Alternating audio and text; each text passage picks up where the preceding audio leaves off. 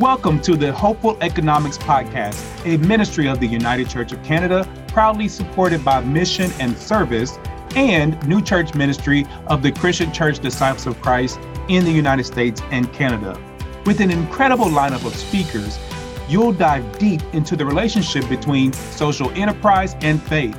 You'll learn about the economic impact of churches and how to pitch your community of faith to form new partnerships. Hopeful Economics is a way of looking at the world of assets in abundance and making them work for everyone. This content originated from the Hopeful Economics Unconference, a virtual event in March of 2021. Mark your calendars for March 3rd and 4th of 2022 to participate in the next Hopeful Economic Unconference. How do we make decisions? Guidelines for decolonial and anti-racist decision making in community funding. Many financial decisions can affect organizations focused on Indigenous, Black, and people of color. This workshop will offer some proposed guidelines for making financial decisions that can honor the diverse experiences and stories of BIPOC. It will consider anti racist and decolonial thinking as a part of the process. Adelaide Halliday is the anti-racist and equity officer for the United Church of Canada. Reverend Murray Pruden is the executive minister of Indigenous Ministries for the United Church of Canada.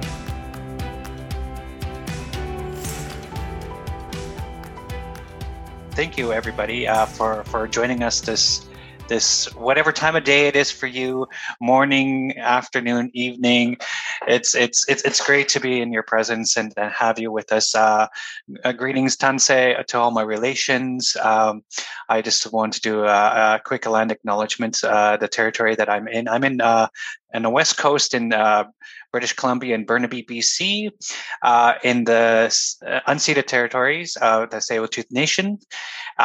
Uh, uh, my name is uh, Murray Pruden, Reverend Murray Pruden. I'm, as mentioned, I'm with the United Church of Canada, Executive Minister for Indigenous Ministries and Justice uh, nationally, and I. my background is I am I am uh, Nehiyaw. I'm Cree from from the Treaty 6 territory originally in Alberta from the Goodfish Lake Saddleback First Nations. And uh, I just bring you greetings and uh, just happy to be here. Uh, we I, I guess to, to, introduce myself and, and, and such, uh, I just do some quick greetings. And um, I'm very curious myself, and, and, and I know Adele too, is we're really curious about this unconference perspective and, and actually the, the, the formats and that we need to work with. And I'm really uh, looking forward and hopefully that we will have some great engagement in, in our topics that we were presenting here today. Um, I guess, you know, we're, we're kind of gave each other our, our, ourselves a time, a time of five minutes each to kind of introduce ourselves and, and our background. I'm, I work work with the Indigenous Church within the United Church of Canada. I represent the that that that branch of of the church. We have approximately 64 communities of faith across Canada. So I I very uh, all and and and help and support the diverse communities in that way. Uh, with my staff, uh, you know we have community capacity development coordinators within our our, our, our my unit and uh, youth coordinator healing funds coordinator uh, you know admin assistants uh, justice coordinator. Uh, we have the the necessary needs within the indigenous church. Uh, just uh, talking about my branch of, of the United Church too, the Indigenous Church, we have a, a new functioning uh, National Indigenous Council that represents the Indigenous Church alongside uh, National Elders Council as well. Uh, and uh, we're we're closely working with them to create the, the body of the Indigenous Church. Uh, change of change of the uh, structure within the United Church itself kind of is changing our format and how we're we're working uh, with with the United Church to create uh, the you know the the guidance and perspectives of the United, of the Indigenous Church. Um, yeah, it, it's it's it's. I, I, think I'll just kind of go through a, a quick uh, uh, uh, briefing outline of exactly how what we're uh, working with today. Um, so uh, our, our topics basically for for our, our our section of the workshops is is um, anti-racism and uh, I guess reconciliation, decolonization uh, from the indigenous perspective and from uh, a racial perspective. Uh, and uh, we're going to do some introductions. Uh, we're going to then, you know, take turns to talk about our our examples of limitations, and then we're just going to give you kind of like a five step process. Uh, and and then what we want to do is we want to give you a case study so then we can break you out into groups and where you guys will engage each other and have that discussion. And then uh, for the last maybe uh, 15, 20 minutes, we'll we'll come back to reporting back to to the group and then we'll do a quick wrap up and you know i think that's fair for the time that we're given and uh, i guess the perspective is is that your your engagement and your perspective is really important in this we're just going to give you you know kind of the the fluid uh, kind of holistic a process to this. Um, so right now, uh, just on time here, I will pass it on to Adele for her introductions. That's great. Thank you, Murray, for the welcome, and thanks, Rob, also for the welcome. Um, it's good to be here. My name is Adele Halliday, and I work as the Anti-Racism and Equity Officer for the United Church of Canada. Um, I live in Toronto, which is most recently the traditional territory of the Mississaugas of the New Credit. Um, and I'm really glad to be here with all of you today. Much of my work at the um, national offices focuses on um, thinking about systemic change and um, uh, working towards a commitment that the United Church most recently made around becoming an anti, uh, a commitment to becoming an anti-racist denomination. Um, there's been ongoing work around racial justice that spans decades and, and many other aspects of equity work. Um, and yet, we still have a long way to go in trying to think about changing um, the church structures, its processes, um, thinking about engagement in its broader sense. And uh, while this is the work of the whole church, um, staff also have a, a, role to play in helping the church to live into um, what it hopes it might be. So I have a role in working with people across the church in helping to live into this most recent commitment, as well as other commitments that have been made over time. Um, and I'm grateful to be um, in ministry in this particular context.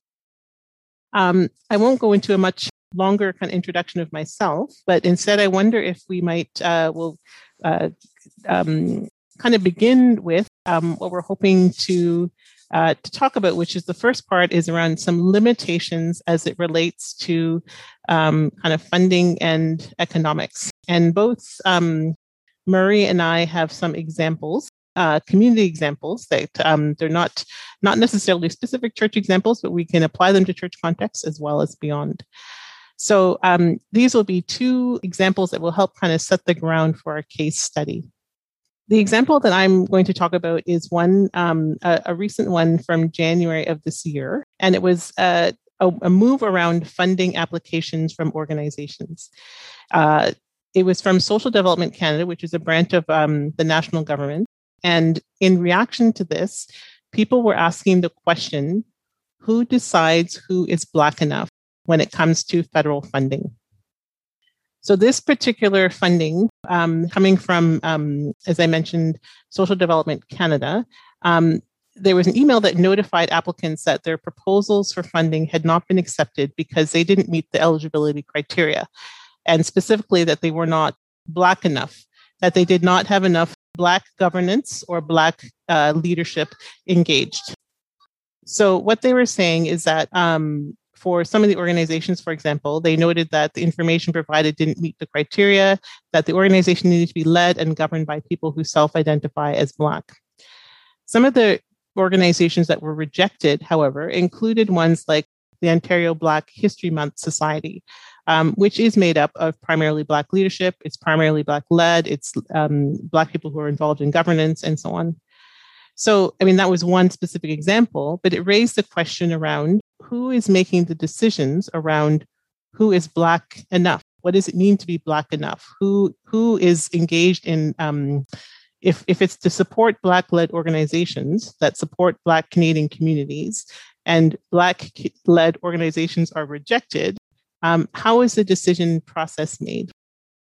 Um, some said, well, it had to be a majority, um, and some say, well, it is a majority, and some are saying not. So it raised a whole question around decision making processes as it relates to um, um, minoritized people and leadership.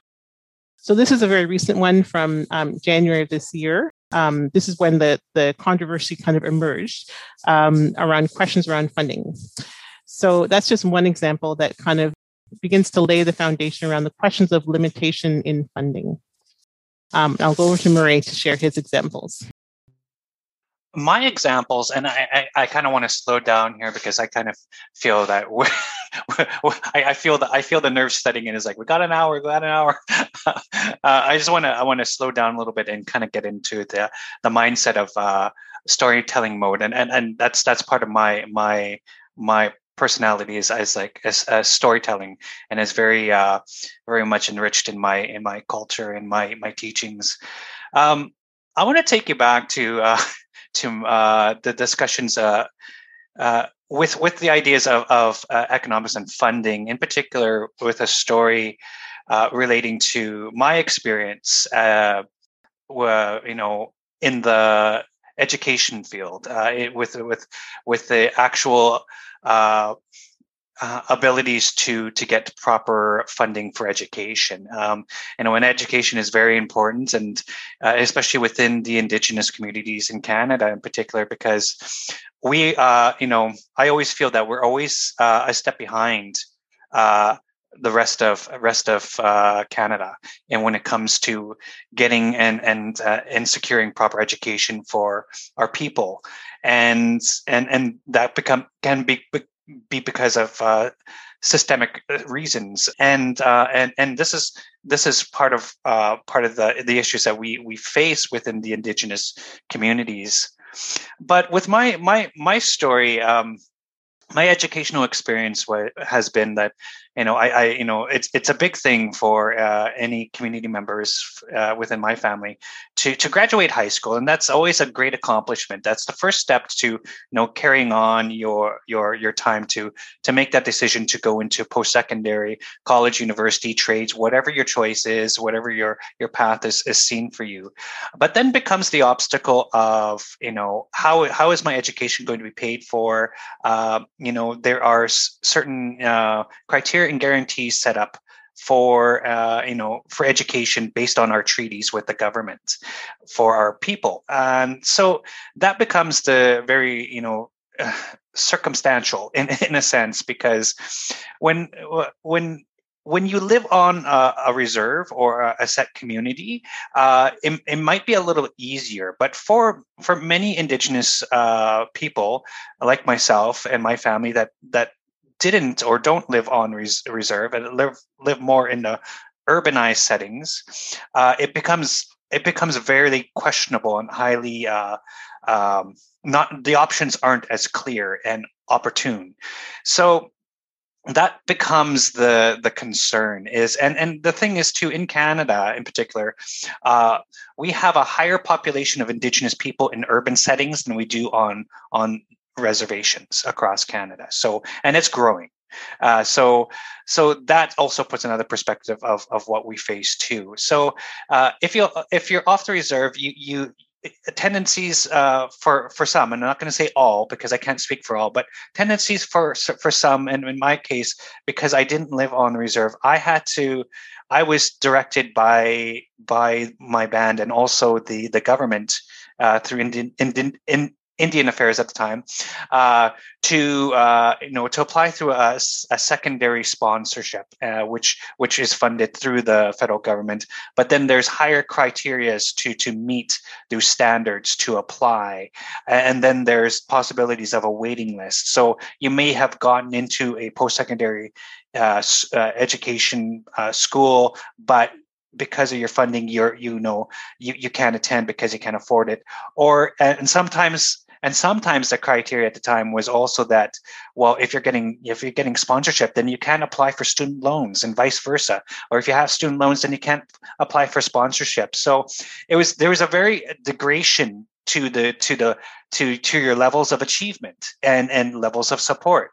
So because of that and, and growing up with that and and the, the the amounts were not were not were not like were not great either. Like it was basic living cost. Uh, there was criterias as well as like you could not work while you were attending school uh, part time or anything uh, with with with with, uh, with, with the restrictions of receiving funding and if you did then you lose your funding so there was all this criteria that was on top of you that add also additional stress you know and that's the thing as a student and, and you know living the student life it's not it can't be it's not it's not glamorous. You're looking for whatever supports uh, you know scholarships bursaries as well whatever whatever you can to help pay for education but also to make just a decent living while you're doing it without without worries or regrets.